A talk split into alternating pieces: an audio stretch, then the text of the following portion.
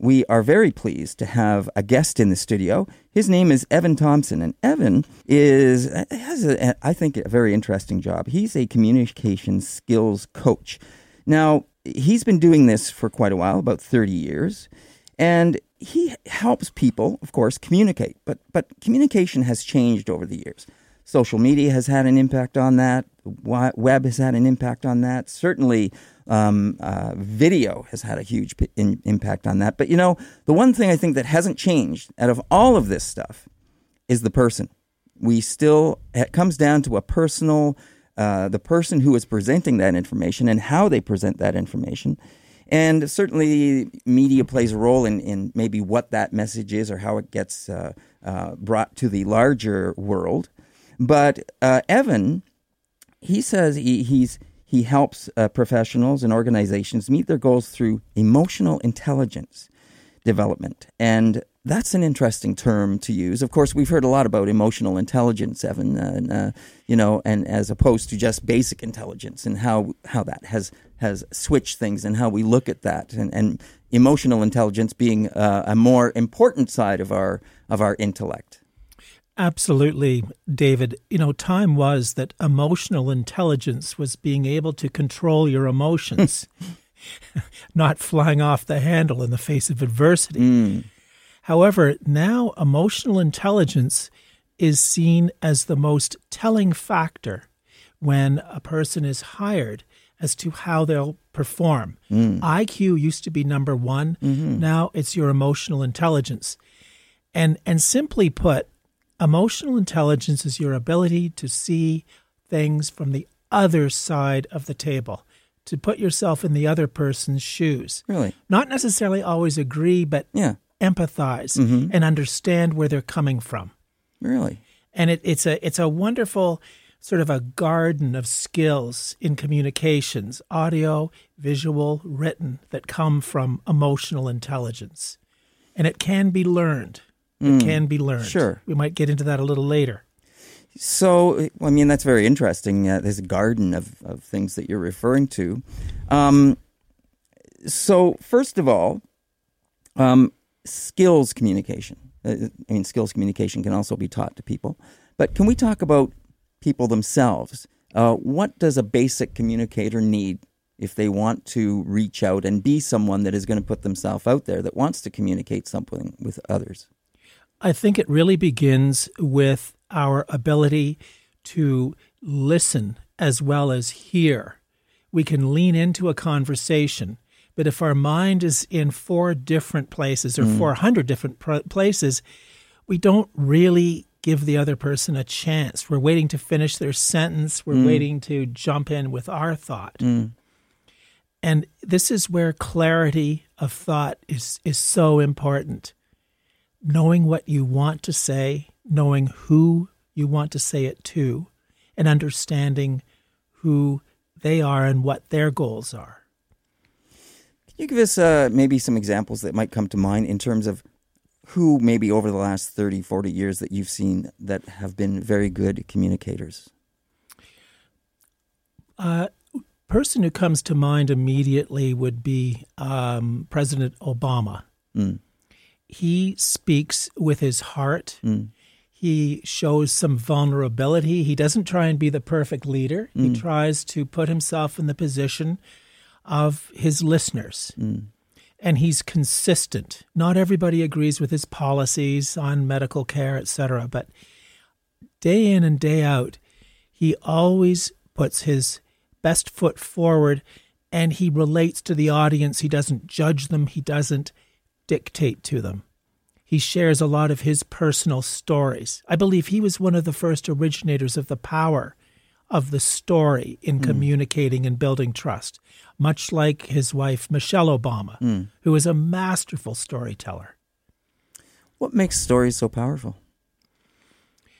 The most powerful stories relate to as many people as possible while staying personal, mm. while staying part of the speaker. The person who's telling the story has to really feel their story and and go forth with some courage, some compassion, and some accuracy, as we mm. were talking before we went on air. Accuracy is good when you're mm. telling stories. Mm-hmm. You have to be consistent. Right. So when you're saying that, I'm, I'm thinking about something that I've been been working on personally about storytelling and those kind of things. But uh, what comes to mind is I- think about we we have in the past seen a lot of stories about people that are successful. You know, uh, it you know, and, and the things they've come through maybe to, to go on and and but they seem so far away. You know, there's stories that are so far reaching. We're happy for them, but how does that doesn't really communicate with me? Doesn't really touch me. Doesn't really resonate with me. What's the difference there? I think when we read about, you know, mega celebrities coming a cropper with the media, we're now reading about Brian Adams, the mm. piece in the New York Times this morning about alleged impropriety. Mm. Um, we can't really relate to people of that stature, that magnitude. Mm. They don't stand on our ground. And their challenge when they're up against a lot of media scrutiny is to become part of our ground to become like us. And this is where it gets really tricky because they change their messaging, they change their persona, and they try and reform or change overnight, which is just not possible. Okay. So if you were going to start working with someone, um, um, you bring on a new client and they want you to help them with their communication. They make presentations, they go out, they talk, they have a, they have a staff. Uh, what are the first things you look at doing with them? I ask them what they hope to gain from working with me. Okay. Uh, I ask, why is it so important to you to be a good communicator in your life or in your professional role? What are you trying to fix? Okay. and and why do you want to fix it who are you trying to please are you trying to please yourself your partner your your clients why are you doing this and investing this time and money mm. into bettering your skills And what are the some some of the things that people come back with? I mean, obviously you're throwing it back at them and making them doing looking inside again. which is which is my sort of attempt to get to know them and ah. understand how they tick Okay. um, a common answer the company's picking up the tab this isn't costing me anything. Oh. My boss says I might as well go for it. Ah. Present better, speak better. So hmm. that's why I'm here. Okay, so so now that's interesting. Now, what happens after that? That I'm I'm assuming that afterwards, after you give them some insight or after you give them some information, some things that maybe they hadn't thought about, it it opens their eyes a little bit, and they probably have some interesting comments to to say to you afterwards.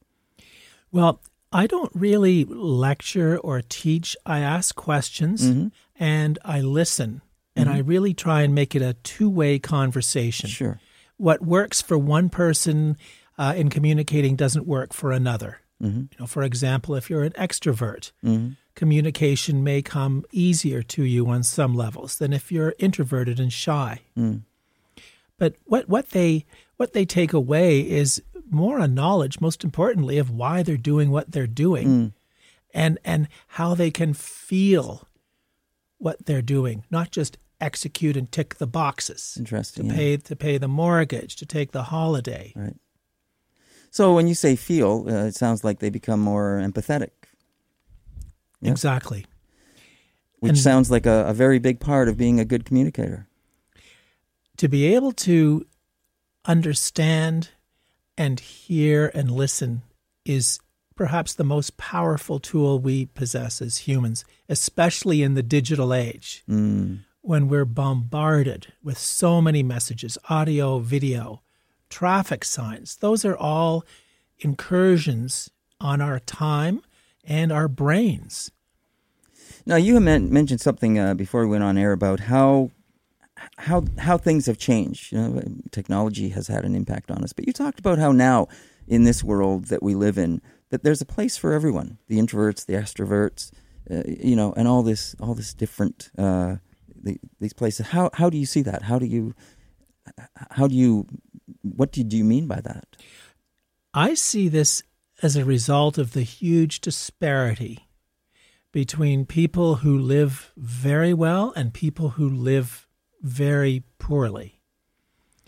And as our sense of this disparity grows, we see the need for everyone to have a voice and we listen more closely to what is happening. Venezuela is an example. Mm.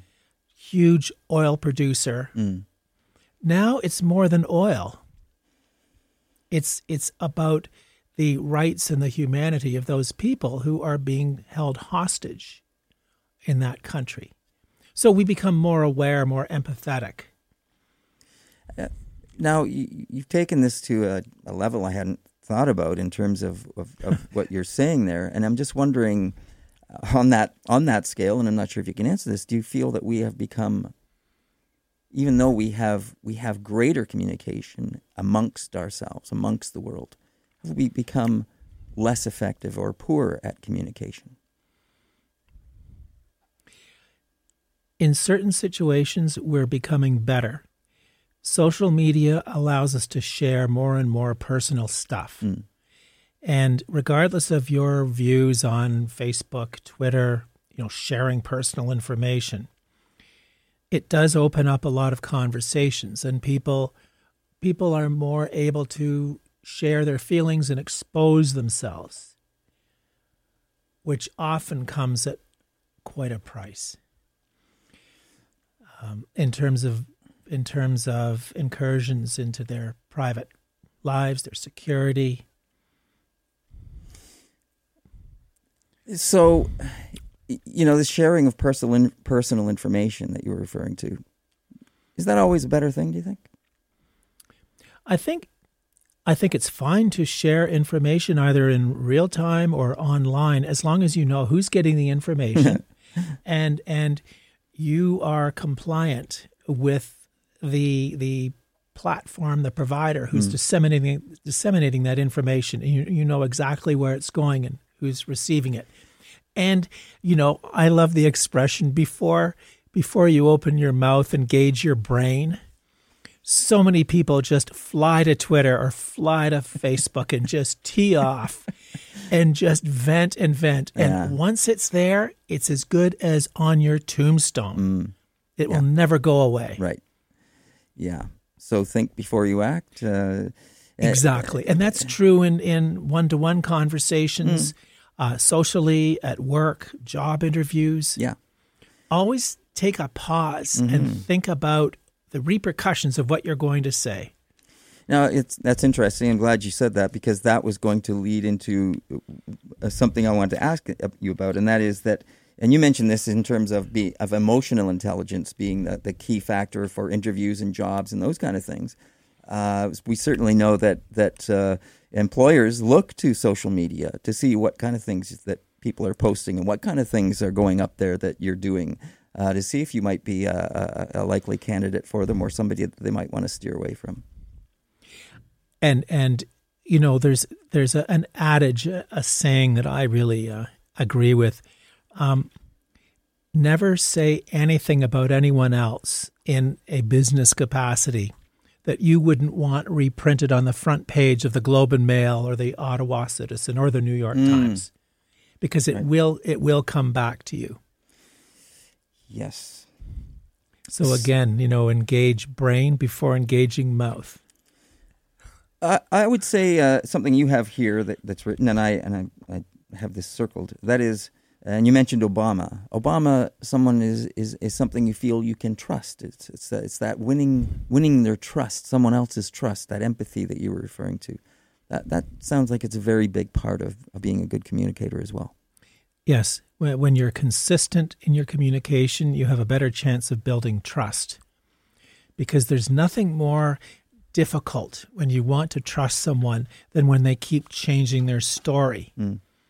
Their facts change, their tone, their beliefs flip, you know, with the, the with the temperatures these mm. days. Completely unpredictable. And that does not breed trust.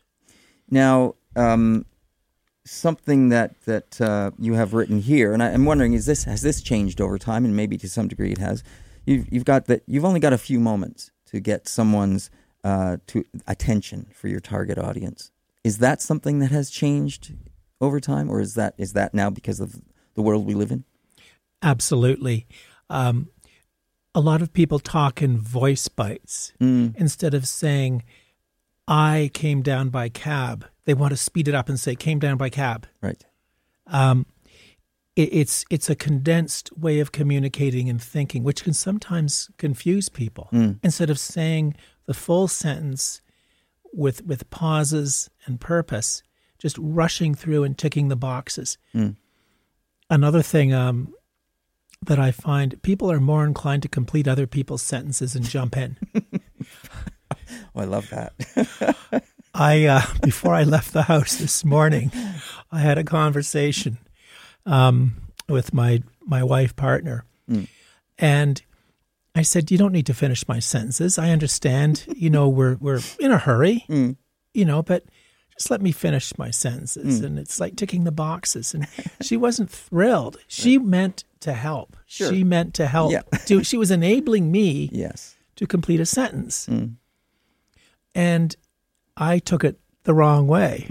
I said, I'm fairly articulate. Mm-hmm. I think I can spit out a sentence. That's just an example of our hurried lives and our hurried approach Yes. to, to getting things done.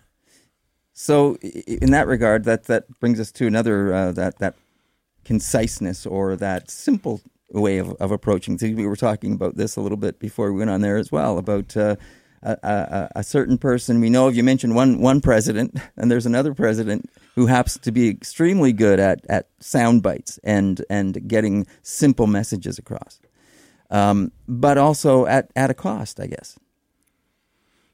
Um, yes, at great cost.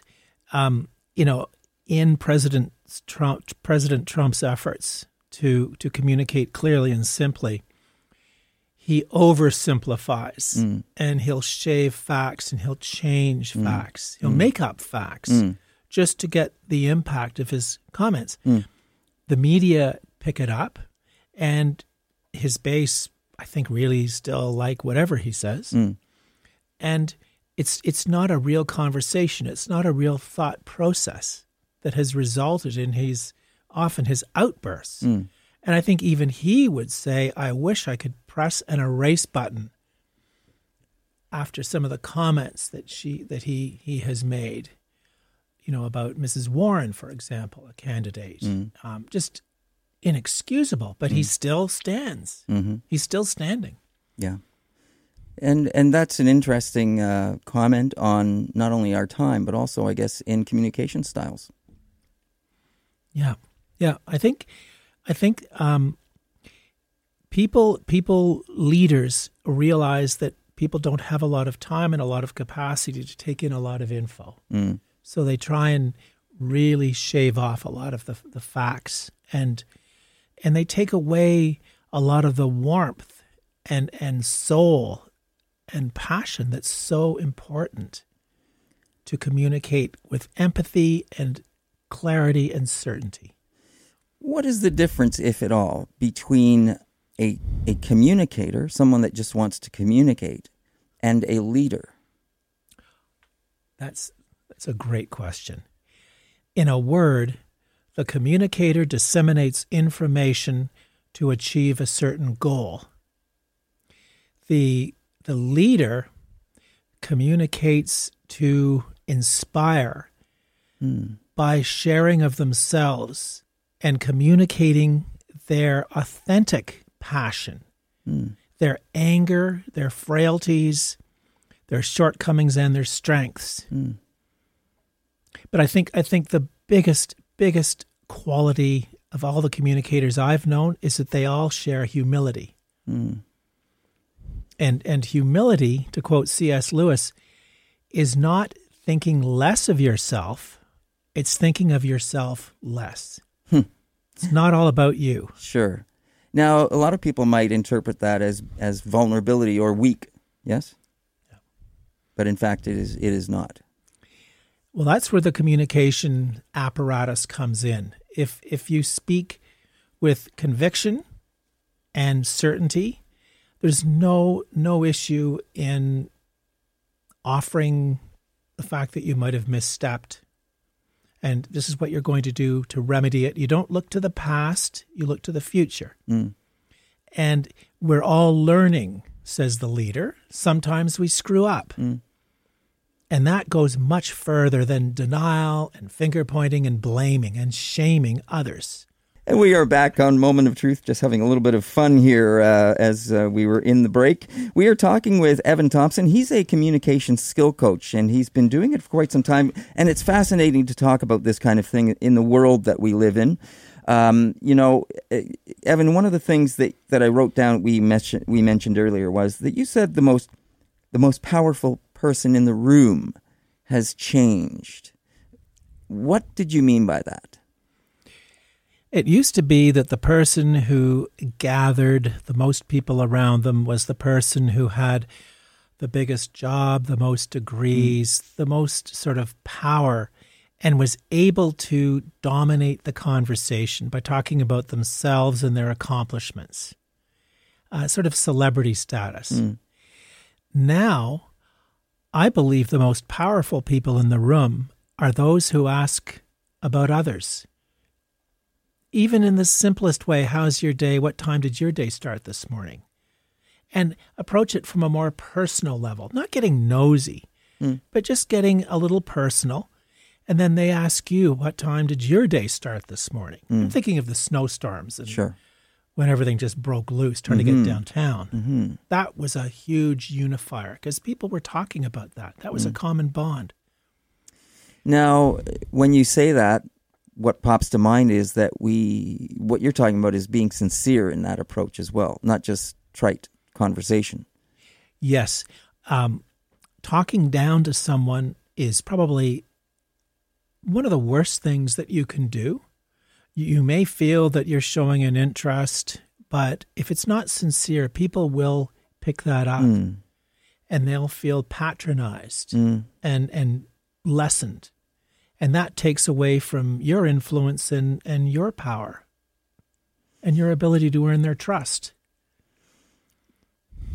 So, I, I, how does how does social media or or the larger communication that we are exposed to daily, with so many images and so many things that we have, as you mentioned earlier, we're bombarded with pick up our phone, we get these things coming at us about what's going on and all these things that people are doing, which if you really look at it, don't in many of them don't matter. They don't affect us. They're they're kind of interesting to see, but um, you know, and sort of fun and maybe entertaining, but uh, it takes away from personal connection. It certainly does, and I have been, you know, consumed on more than one evening on LinkedIn. Mm. And it's like quicksand. It yeah. does serve value, it does mm. bring people together in business and socially. But the diversions, and you just keep spinning off your original search. Yeah. And then you wonder why you even sat down at the computer. it's like being at an arcade. Yes. Might as well go to the X. Yeah. And lob basketballs into hoops. Mm. Same effect. It's a mm. diversion. Yeah. Yeah, it's interesting because now, of course, with uh, with with some of these sites, of course, when you do click on something, they automatically uh, take note of that and say, "Oh, this person likes this," and we're going to send you more of those kind of things. So now you've got more diversions coming at you. Exactly, and it becomes a conversation on two levels. You want to have a conversation, or you want to to read a piece that relates to you, and then up pops an amazing pair of shoes or something, mm. and of course, then you click on them and and your your attention span is just split. Mm. And this this happens in conversation yeah. on many levels. Where, as I mentioned, we're waiting for people to finish the sentence. We're not really listening to what they're saying because we're trying to find a way to riff off and bring it back to us. Because we want we want to be equal partners. We don't want to feel that we're being overwhelmed in a conversation. Mm. That's why overspeaking is one of the huge downfalls of, of bad communication or a sign of bad communication. Now, what about the ability to, to spin a good a, a good uh, I don't want to say yarn a story. I, I'm, I'm, sort of like to bring it back to to Trump, who has he's very good at sound bites, even though they might be incorrect, but but they grab people's attention. They they're, they're almost like misdirection to some degree uh, when he spins certain things because he's he's manipulating manipulating you. I, I feel uh, into looking, having you look one direction when he's he's got something else in mind that's going on in the background. Well, his strength or evil weapon, depending on how you look at it, is his ability to whip up emotion. Mm. And a lot of his base are very frustrated about their financial futures, personal futures, their ability to pay down their mortgages. Mm. He's their voice piece. He gives them the legitimacy to get angry when they go to his rallies mm. and they do their posts and they say, you know, these hateful things, blaming others who really have no role at all. Mm. He he's their voice piece. He gives them permission to act out their frustrations. Mm. So, Evan, I, I, you know, I don't know if we're going to get a call in a couple of minutes, but uh, okay, if we well. do, a roll with it. But I'm, but um, I wanted to, to just wonder if there's something that you specifically want to mention or, or share with people, um, or leave people with something important that that they should be thinking about in terms of either communication that we haven't mentioned so far. It's an excellent question. I, I would come back to asking why we do what we do in our professional lives, in our social lives. What what drives us? What brings us real pleasure and fulfillment? Once we can identify that, we can shape our language to communicate those feelings to others in, in a way that they will understand and respect. We can only do that by understanding their needs and their goals. You know, we talked about being a good listener, and as you were speaking, something else popped into mind, and and and uh, and and what you were saying, and that is that we, we kind of touched on this, but are, are, we are we becoming a society, uh, from your perspective, of that that we we don't think enough before we we act. We don't think enough at all in terms of the things we're doing on a daily basis. Absolutely. I can I can talk to that. I just had dental surgery. You can still see some of the bruising. I'm glad I can talk. Mm. Um, not too long ago, and it sort of makes you a bit cranky, mm. and because you're not sleeping properly, mm. and I really do believe that overwork stress that results from overwork really mm. does drive our inability to mm. communicate properly. Mm. Interesting. Very interesting. I thank you for that. Now, you also mentioned uh, a, a sense of humor. Yes. Okay, what can you tell us about a sense of humor? It's it's an extraordinarily powerful tool when it's used mm. sparingly. Yes with the right audience in mind. Okay. It doesn't hurt or humiliate others. Mm-hmm. Uh, Self deprecating humor mm. is very powerful as long as you don't grind yourself down and lose your cred. Right. Okay. Just not taking yourself too seriously. Evan, we have another caller on the line, and I want to say thank you so much for coming in today and speaking with us and being our guest. It's been great having you here. I hope you'll come back again. I'd like to expand on our conversation. I would enjoy that. Thank you so much. Well, thank you so much for coming in today. I'm going to jump right over to the uh, to our caller on the line. I believe we now have uh, Sky Bridges on the line from APTN. Uh, and oh, you know what? I have to actually take a moment. Can we take a slight pause and come right back? I just have to switch my my uh, gear around here for a moment. We'll be right back on APTN after this. We're back on a uh, ELMNT FM and Moment of Truth. I'm your host, David Moses. I believe that on the line we have uh, Sky Bridges. He's the Chief Operating Officer of the Aboriginal Peoples Television Network. Sky, are you there? Yes, I am. I'm happy to be here. Oh, thank you so much for uh, taking time out of your busy day to join us. We really appreciate that. And I know you have to run off to another uh, another meeting. So thanks once again for calling in and doing this with us. And you're here to talk with us about uh, APTN conducting this first ever National Indigenous Music Impact Study that ha- is going on, and we're actually running those ads uh, for you. And it's coming up to uh, its fruition, I believe, on uh, uh on the 18th of February. Correct? Uh, yes, actually, it closes uh, Sunday at uh, midnight Okay. Uh, and then and then on Monday uh, we'll be drawing for a thousand dollars. So if you haven't entered uh, the study, make sure you get in there uh, Sunday by midnight so that you're in for the draw. So can you tell us a little bit about why this impact study is necessary? Absolutely. So, you know, one of the um, main music programs that APTN uh, produces is Indigenous Day Live. It's been running now, we're entering into our 14th year.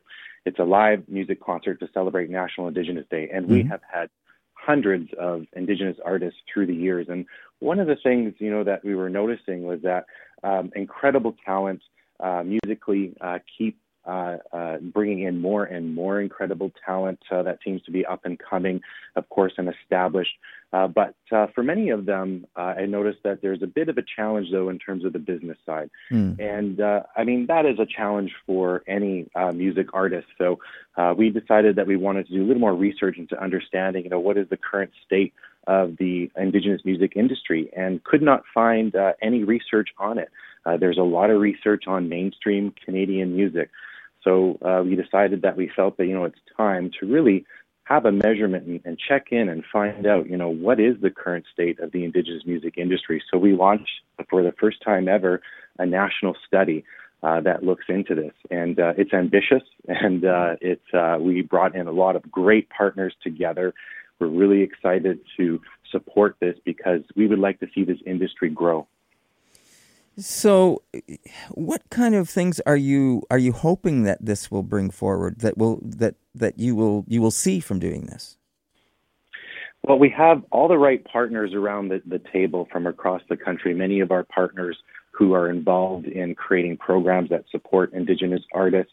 Uh, for APTN in particular, what we're looking at is what is the current participation rate of Indigenous artists when it comes to music for film and television, and understanding you know, maybe for those who are, are looking uh, into that pathway, you know, what are the challenges that they're facing? Mm. So that's one sp- specific towards APTN we want to better understand so that we can see more going into that field. Uh, but beyond that, for our partners who are involved, as I mentioned, many of them already have programs that support Indigenous artists. So getting this feedback and getting the overall voice of the country from our artists to understand what the challenges and opportunities are are going to further feed into those who are here to support them to be better at it. You know, as you're as you're talking about this, and certainly with with APTN uh, that launched in 1999 as the first ever national Indigenous broadcaster in the world, we might add, which is fabulous. Um, I can't help that that thinking you guys you guys must have been inundated or over overwhelmed with with Indigenous artists and and Indigenous people coming to you for for requests. Well, you know, certainly our audience, uh, you know, uh, when we launched and still now, you know, they, they look to us and there are things that they are looking for to watch, you know, in programming. Mm-hmm. It's a challenging landscape for sure, uh, but yes, uh, there there is uh, a great demand for always more content uh, to hear from more artists, and and that's a good thing. Yeah, for sure it is. For sure it is. Um, now, you mentioned the business side because that, of course, is just as important as the performance side and and in many ways more important because it, it is what the artists need to support themselves. And it also is is uh, it, it, it employs people as well. Um, and it helps to uh, to make the the industry more more uh, uh successful. So um, it, how much of that uh, is the study looking at the, the the backside of the industry? Well and, and certainly the uh, the study will look at that and better understanding you know, where are the artists in terms of their business development? And, and it looks at it in terms of understanding, you know, where are they making those revenues? Um, uh, what are some of the challenges that they find that they are facing in terms of expanding the business? So, uh, really, that is absolutely key to this study. And it's a really good time to do it because, you know, when you look at when APTN launched in 1999 back then, uh, you know, we didn't have the internet as, as hmm. robustly mm. as we do now. The music industry has been incredibly changed as a result of it. You don't have the same um, infrastructure that you did supporting artists, not just indigenous, but any. And so there's a whole new way in which that now artists can find themselves to grow their business. So um, doing the study at this time is really going to help to understand maybe where are those those gaps in understanding uh, so that maybe then there's a potential then to support the artists. Because this study, we are asking for Indigenous artists to participate, but it's also open to anyone who is a uh, manager of an Indigenous artist or a promoter of Indigenous artists. And so that gives us a much wider view and a clear picture of where the industry is currently standing uh, and where those opportunities might lay to grow. I'm glad you said that because I was just going to ask you who you would recommend uh, getting involved with this uh, this study, and you kind of just answered that. So, performers, artists, managers, promoters, anybody that is that is involved, and by doing so, as you mentioned, they have a chance to win thousand dollars. Absolutely, yes. So you know that's the fun part of the study, but you know hearing your voice uh, is really important. Uh, I'm uh, actually in uh, Montreal right now and just attended the the first ever Indigenous uh, Music Summit, and right. I have to say it was it was fascinating uh, hearing from the artists, uh, you know, what their challenges are on the business side. Uh, Buffy Sainte-Marie was there and gave a very impassionate speech about mm. how to cultivate that business, understanding how to move forward in the business. So there's a lot of positive things happening for the Indigenous music industry. We've got a long way to go. There's no doubt about it but uh, there's a lot of positive and new, exciting things happening, just like the, the summit that just happened. Well, yeah, I heard about that, and, and that does sound great. And I wouldn't, I'm not surprised at all to hear that Buffy came forward and gave uh, that kind of a presentation at all. She she usually is pretty good at that kind of thing. Um, Absolutely, Sky. So uh, I know you have to run off shortly. Um, uh, is there anything else you want to share before we have to let you go and, and let you move on? Well, I guess the quickest way to find the, the link to the study is online. It is available in French and English. The easiest way is if you go onto Google and you just type in APTN uh, music study, it'll come up on the very first link for you. Uh, click on there and uh, you'll find uh, the access to the study, as well as if there's other questions that you have, we have uh, a whole section in there that talks more about the study in depth. Hmm. Great. Now, uh, now, what uh, what that website is exactly? Because I did go there and and uh, type and and look it up. It actually is. If you go to www.corporate.aptn.ca backslash music study, that will get you directly to that site. And do you know was, how many questions there is for people to answer? Uh, it actually depends on uh, if you're an artist or if you are a promoter or okay. if you are in the uh, the management side. There's different streams. Mm-hmm. Um, I'm not sure the exact uh, number of questions, but it would take you around 15 to 20 minutes. Um, that's if you have a lot of the information on hand. It does ask for some uh, statistics, so if you don't know offhand uh, some of that, you might have to go and find it and come back to the mm-hmm. study. But about 15 to 20 minutes to complete it. Great.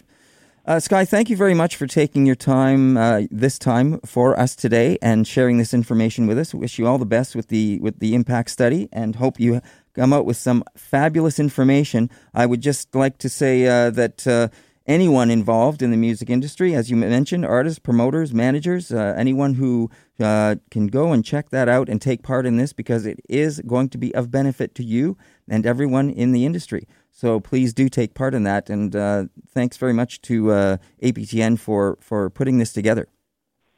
Well, thank you. And just to mention, uh, when the results are ready, which will be in May, we are making them public. So anyone will have access to the results of the study. And if you'd like me to come back on and uh, talk about those results on air, I'd be happy to. We would very much like that. And uh, that will be on APTN's website again? That's correct. Yeah, same spot. Okay, great. Uh, Miigwech Nyawa for joining us today, and uh, all the best in your endeavors, and and uh, and Miigwech to APTN for everything that they're doing these days. Have a great day. Thank you. you. Bye bye. And that was Sky Bridges. He's the Chief Operating Officer of APTN, the Aboriginal People's Television Network, talking to us about APTN's first ever National Indigenous Music Impact Study.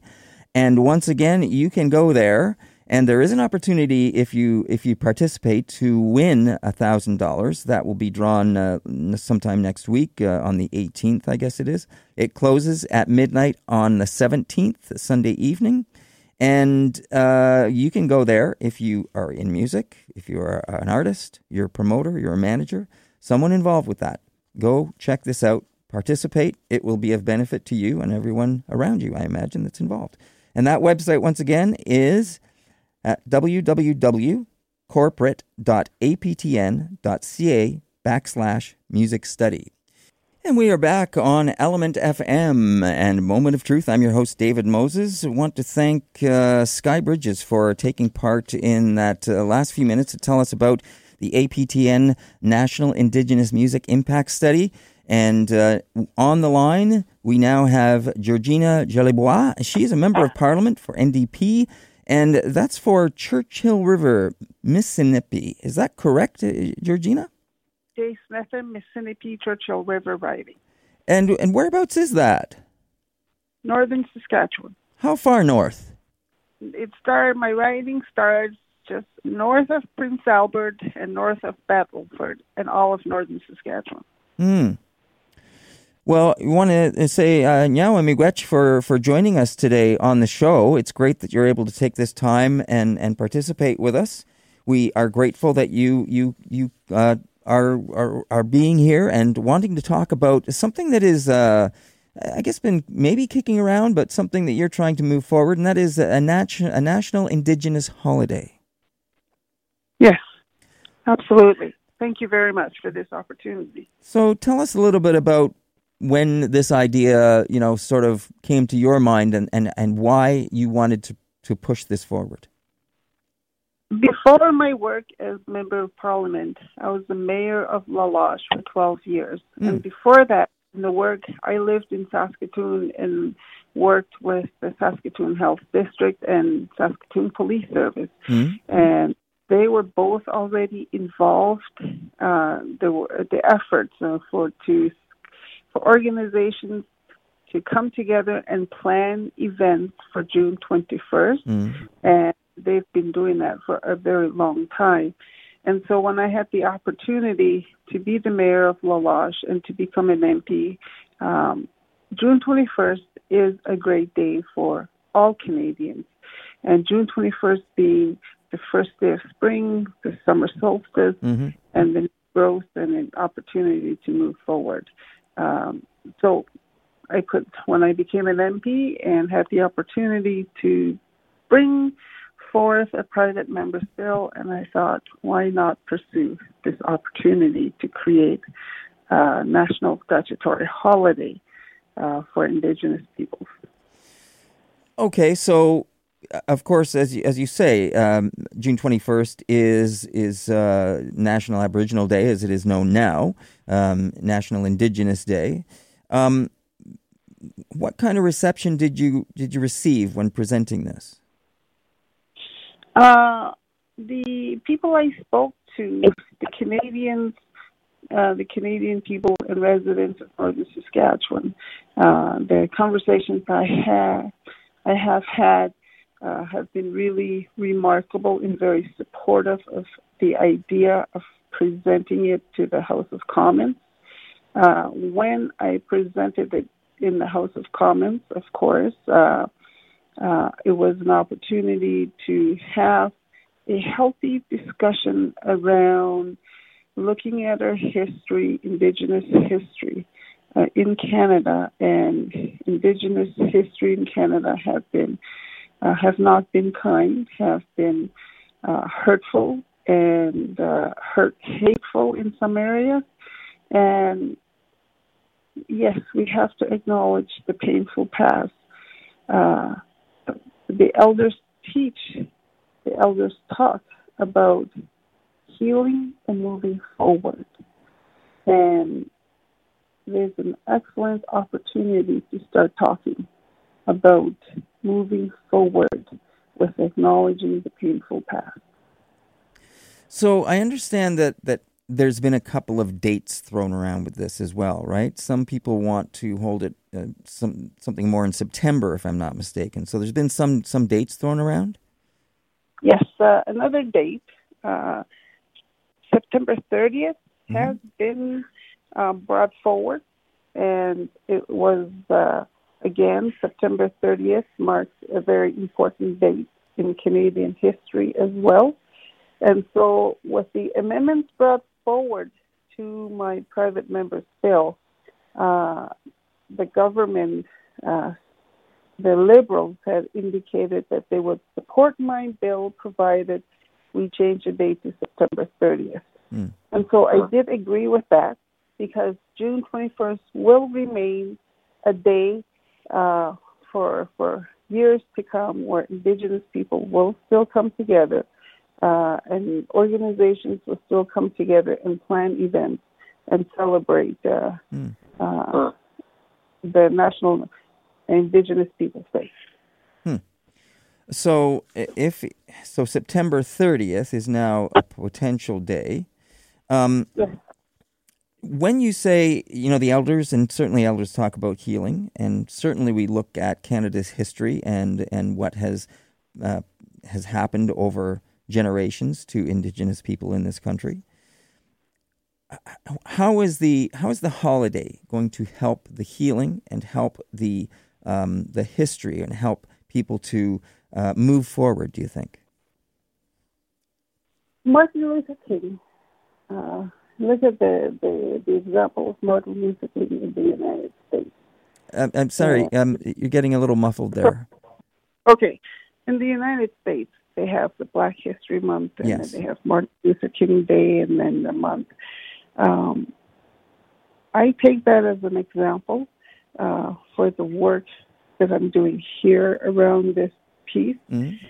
Indigenous people across Canada are working really hard, have been contributing to the economy, continue to contribute to the economy, and building relationships and improving relationships straight across from police officers, lawyers, teachers, social workers, nurses, doctors, scientists, economists, and the list go on.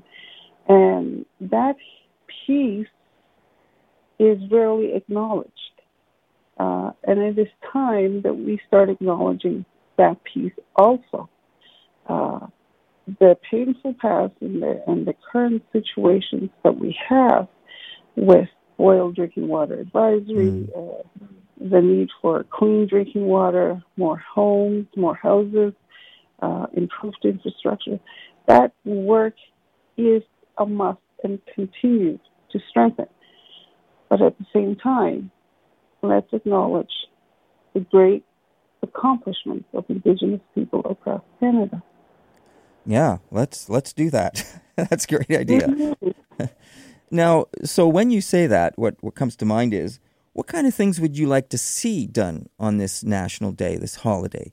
Uh, is it just a day off, or what would you like to see uh, people in this country do, or or perhaps take part in? Then, um, Canadians across Canada, including the schools, uh, would take the opportunity to do various things with, um, be at the schools. So um, every year, uh, every child matters. Uh, teachers and students are encouraged to wear the T-shirt, the orange. T-shirt. Mm. Um, every child matters, and now can give. It, will give. Us, uh, it will strengthen uh, the opportunities to plan for teachers and schools to plan uh, around that, and it would be a national activity. It would be a national thing. So therefore, uh, other Canadians will pay attention to to the importance of uh, the Indigenous history. Do you have? Uh, you said that, that some of the organizations that you worked at in the past were already sort of starting to move in this direction and starting to to to take this uh, in in sort of serious stride do you have some examples of of some things that, that organizations that you worked for in the past uh, uh, did towards that area? Maybe some of these activities or some of these ideas that you talked about. You know, every child matters. Those kind of things. Anything that, that comes to mind that you can share as an example? I was quite impressed with uh, the efforts of the nonprofit organizations and the organizations and agencies that came together, continue to come together, and again, my work in Saskatoon, and the elders' involvement and Indigenous people's involvement, from police officers mm. to other organizations, are coming together and planning events and supported by the city of Saskatoon, and then planning uh, a full day activity uh, from culture to music to food. Uh, it was uh, it was the experiences have been so so great, and then when I moved back north, uh, same efforts were being done in various communities. Uh, elders were brought in to teach the youth. Um, teachers took the day to to celebrate with the kids and to have uh, to bring in elders, to bring in culture, um, in, uh, entertainment, and uh, uh, talk about spirituality and various other things. And it was always a great day to see. It was always great to see people coming together and celebrating. Mm. So the other thing that comes to mind when I think of this is is this holiday specifically for indigenous people? Is it is it you no. know just like a the day for it's a holiday for indigenous people only? No, it's a Canadian okay Canadian holiday. Yes. Okay, and um, because I was just thinking that hmm, there are other days that that uh, that other people have, and it's specific to those to those those people. So, how do you see the the TRC uh, involved with this, or or how do you see that at, at all a part of this? The work around residential schools uh, has is remarkable. Mm. Has uh, it was extensive, and survivors and people who were affected had an opportunity to talk about the experiences and uh, just the amount of tremendous work done around that. Mm. And it is important to acknowledge the truth and reconciliation and the work uh, and the suggestions brought forward with uh, in the in the recommendations. Georgina, um, I'm sorry, we have to cut you off because we're out of time. Um, but I want to thank oh. you very much for joining us today here on uh, Moment of Truth, and thanks for calling in. Thank you so much.